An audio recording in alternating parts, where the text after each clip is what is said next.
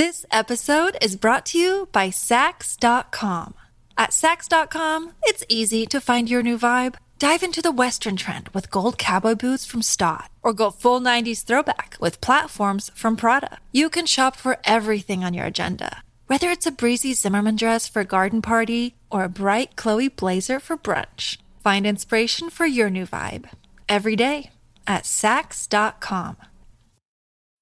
When you need mealtime inspiration, it's worth shopping Kroger, where you'll find over 30,000 mouthwatering choices that excite your inner foodie. And no matter what tasty choice you make, you'll enjoy our everyday low prices, plus extra ways to save, like digital coupons worth over $600 each week. You can also save up to $1 off per gallon at the pump with fuel points. More savings and more inspiring flavors make shopping Kroger worth it every time. Kroger, fresh for everyone. Fuel restrictions apply.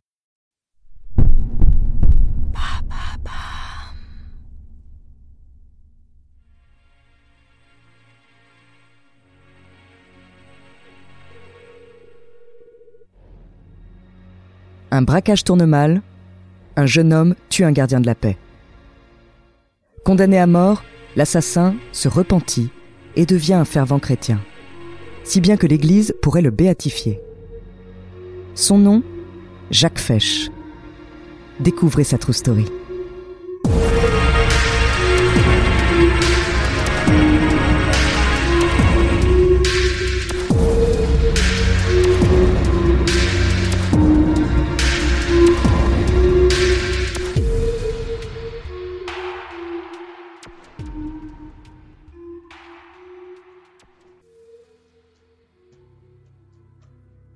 Orgueil, avarice, luxure, envie, gourmandise, colère, paresse.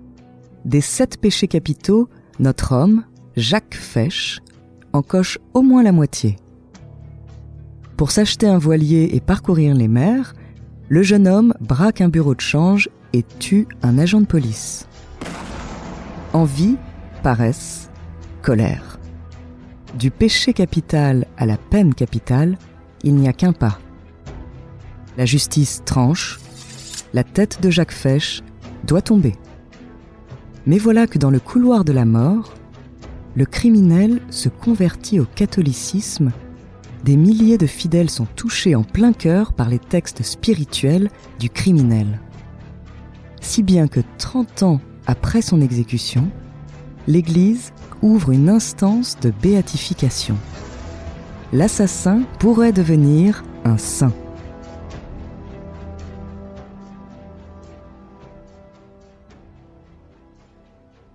Pour comprendre, reprenons depuis le début. 1930. Saint-Germain-en-Laye, banlieue parisienne aisée, famille bourgeoise, voilà le cadre de naissance de Jacques Fesch. Déjà, on ne refuse rien au petit dernier de la fratrie, qui se voit dispenser une éducation religieuse à laquelle il porte bien peu d'intérêt. L'homme n'aime pas l'école et quitte le lycée sans même avoir le bac. Paresse.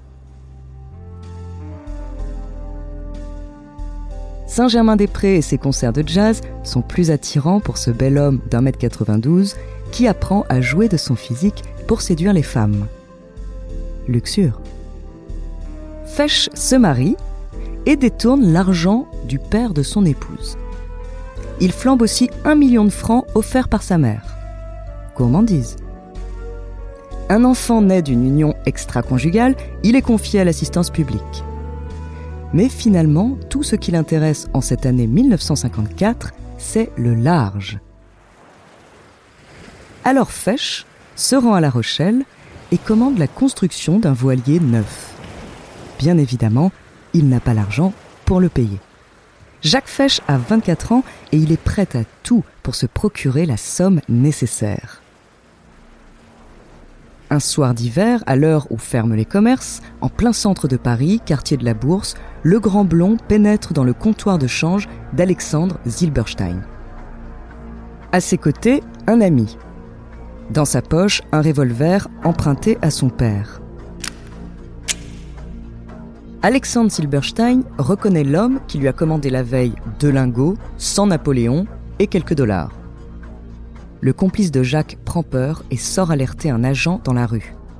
À l'intérieur, Fesch menace Silberstein, lui assène quelques coups de crosse, amasse 300 000 francs et se met en fuite dans la pénombre parisienne. Il se réfugie dans un immeuble, boulevard des Italiens, mais très vite un agent l'intercepte. Fesch, sans lunettes, panique, se retourne et tire à travers la poche de son imperméable. Le gardien de la paix est touché en plein cœur. Il meurt sur le coup.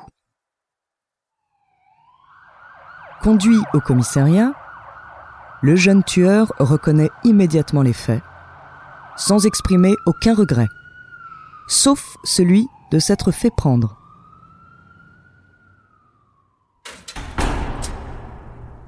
Ainsi débutent de longs mois à l'ombre de la prison de la santé, à Paris. Jacques Fesch est incarcéré dans une minuscule cellule. Là, il trouve un refuge dans l'écriture et la lecture qui occupent toutes ses journées.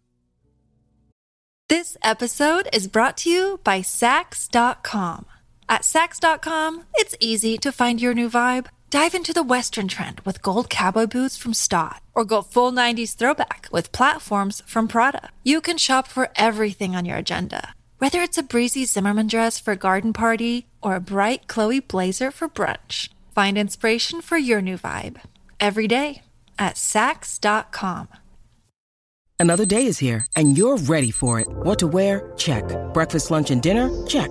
Planning for what's next and how to save for it? That's where Bank of America can help. For your financial to-dos, Bank of America has experts ready to help get you closer to your goals. Get started at one of our local financial centers or 24-7 in our mobile banking app. Find a location near you at bankofamerica.com slash talk to us. What would you like the power to do? Mobile banking requires downloading the app and is only available for select devices. Message and data rates may apply. Bank of America and a member FDIC. Le changement de personnalité est flagrant. Celui qui n'aimait pas les études, désormais, se cultive. Et quant à la religion qu'il méprisait, le voilà de plus en plus pratiquant.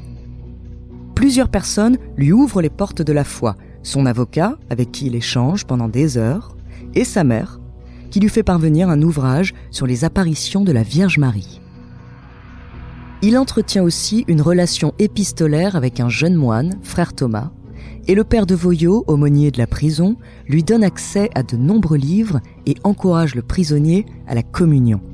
Ainsi, Jacques Fesch le pêcheur devient un mystique chrétien, recevant même un choc spirituel au cours de la nuit du 1er mars 1955. Dans ses lettres, il exprime ses regrets. Que de malheurs j'ai pu provoquer, que de drames pour en arriver là, que de conséquences ne dois-je pas et ne devrais-je pas supporter toute ma vie? La mort d'un homme, le malheur d'une femme et d'une jeune fille, deux enfants qui vont souffrir, une orpheline. Que de mal ai-je pu faire autour de moi par mon égoïsme et mon inconscience? À la racine du mal, de tout mal, se cache le péché, c'est-à-dire le refus de l'amour, le refus de Dieu. Le péché, c'est le refus de l'amour. Ces écrits touchent évidemment de nombreux chrétiens qui suivent les rebondissements de l'affaire Jacques Fesch très médiatisée, puisque voilà un nouveau blouson doré, un jeune bourgeois privilégié qui a pris la tangente. Son procès débute en avril 1957. Les témoins décrivent un homme immature et sans morale, un cancre jouisseur. Et son avocat n'évoque pas la conversion religieuse. Nous sommes le 6 avril 1957. Jacques Fesch a 27 ans et après une heure et quart de délibération, le jury de la cour d'assises le condamne à la peine de mort.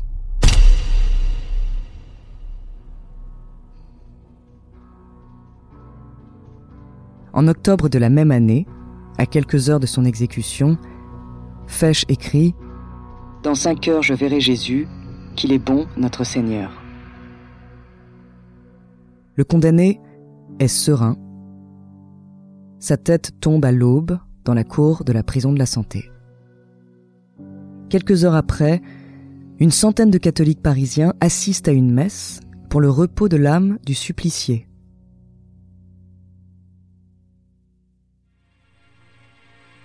Cette fin de vie ne marque pas la fin d'une histoire. La mémoire de Jacques Fesch est défendue par sa veuve et sa fille, ainsi que par l'Église qui le reconnaît comme exemple de rédemption. Ses lettres, écrites en prison, sont réunies et publiées dans deux livres, participant à la naissance d'un mythe. Si bien qu'en 1987, 30 ans après l'exécution, une instance en béatification est mise en place par l'archevêché de Paris et Jacques Fesch pourrait être vénéré comme un saint.